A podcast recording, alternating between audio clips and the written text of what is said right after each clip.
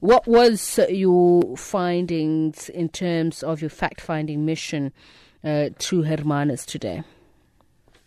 Yes, thank you for thank you, Tepisa, and thank you to the listeners. Now, more than fact finding, we I went to the Overstrand municipality and Hermanus in general uh, because there was an outcry. You know what was happening last week, where backyarders like Gugulethu and other places were on the streets and demanding to be accommodated in the housing uh, process. Now, fortunately, when they called me, I told them there are other steps municipality that is supposed to be delivering uh, for them and the province. They must start there for me to be able to come to them. That meeting, fortunately, happened yesterday with the MEC and the mayor of Overstrand, and it came. It became very positive. It came up with positive both spheres of government were able to listen to the people and identify two pieces of land that's been there for a long time uh, to start uh, what whatever needs to be done for the backyarders to be settled in that pieces of land. Mm. So there are two issues here, Minister, that I uh, am, you know, really remiss to conflate, and there is the issue of the housing list and service delivery. This has been long yes. a problem um, for your department, and there's the, also the illegal occupation of land.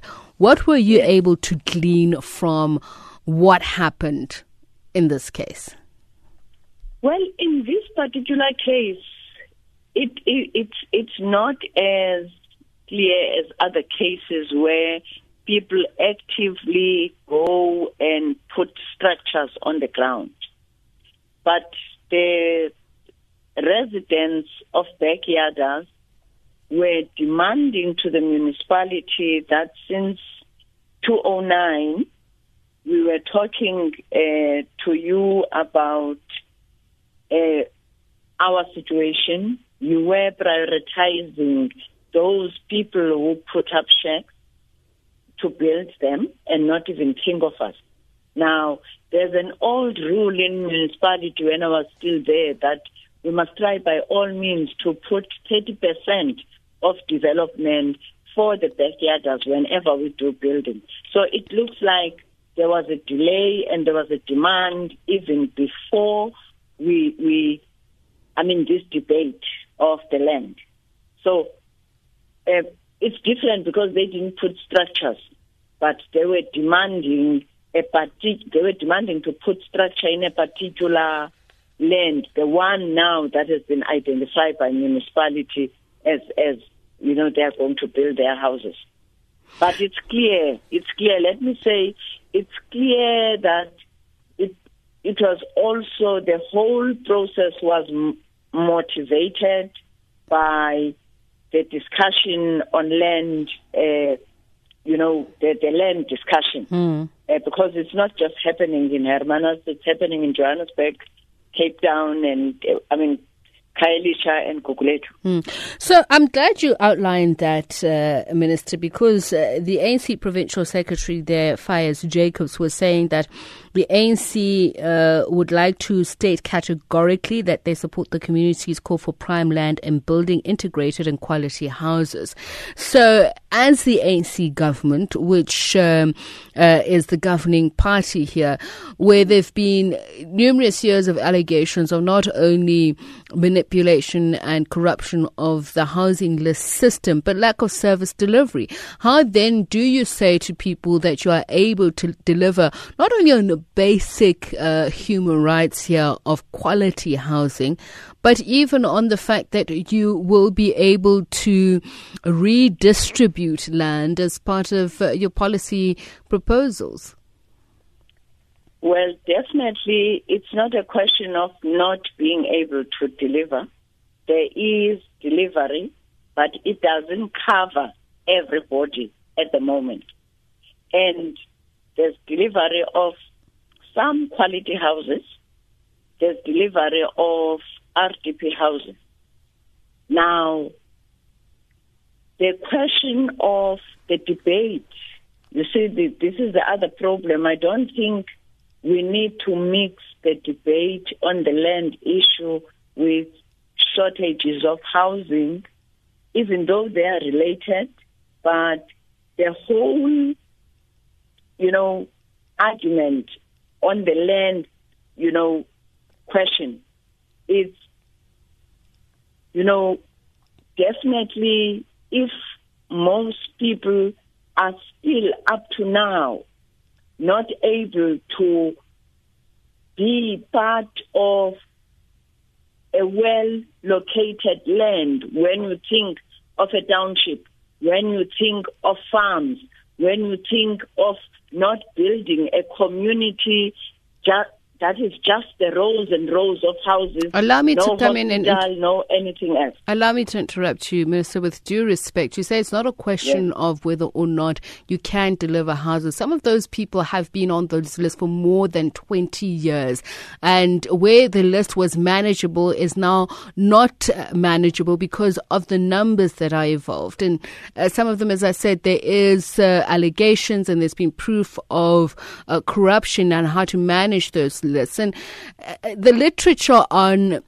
protests, violent protests in South Africa, has also shown that. Um, uh, people who are involved in those protests often will undertake violent actions, such as occupying land, to get yes. the government's attention because they know that's the only thing that will make them ta- pay attention and act. So, uh, can you say it's not a question of whether we can. You, you clearly haven't, in some cases, delivered. Well, in some cases, municipality haven't delivered as they should, and the big example is the Overstrand municipality, where there's development in the area, but black people have been put in a small piece of land as if there's no growth in that community. This is the argument wherever. Even if you come to Cape Town, there's development all over the place, but when it comes to these townships, it's a small township that was built in so, so many years ago, and you think it doesn't develop and people don't grow to want to stay you know, in their own mm. houses.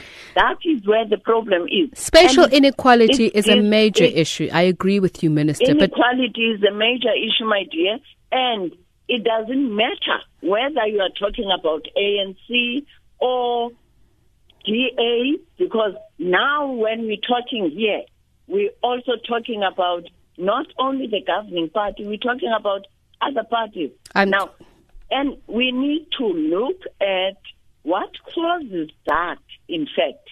And this is why we're trying to change just this housing department to be the housing, to be the department that produce a squatter areas. Hmm.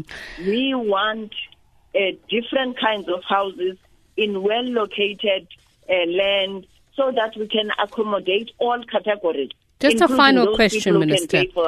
As you say, spatial inequalities are a major issue here. But what I'm asking you, as the governing party, how are you able to allay people's fears that you will deliver on the human settlements that you promised about 10 years ago? when there is this mammoth task of, as you say, expropriation of land without compensation for the betterment of the human settlements of our people, which is a mammoth task. When one would say there is uh, uh the so called easier task of at least, you know, implementing the program you have at at hand. How do you assure people that you'll be able we, to do we, that? We do, my dear, we do. You cannot tell me that there's no movement since 1994. There's no movement of people who were, who got houses, not only RDP houses, but social houses and other houses and N2 Gateway and that. You cannot tell me this. But the task is huge because you build houses for people in that area there's a rapid urbanization, and people come every year. They want houses, and That's why you're not able to deal effectively with squatter areas. That's why we're talking about different policies so that we are able to accommodate. And it's going to take a long time. All right, Minister, hopefully we'll have you in the studio one day. On the other hand, there's no land so this will also give us an opportunity to speed up that process. Minister, hopefully we'll have you in the studio for a lengthier, a more um, involved discussions because I'm sure there are issues that we would have liked to tackle uh, even more specifically.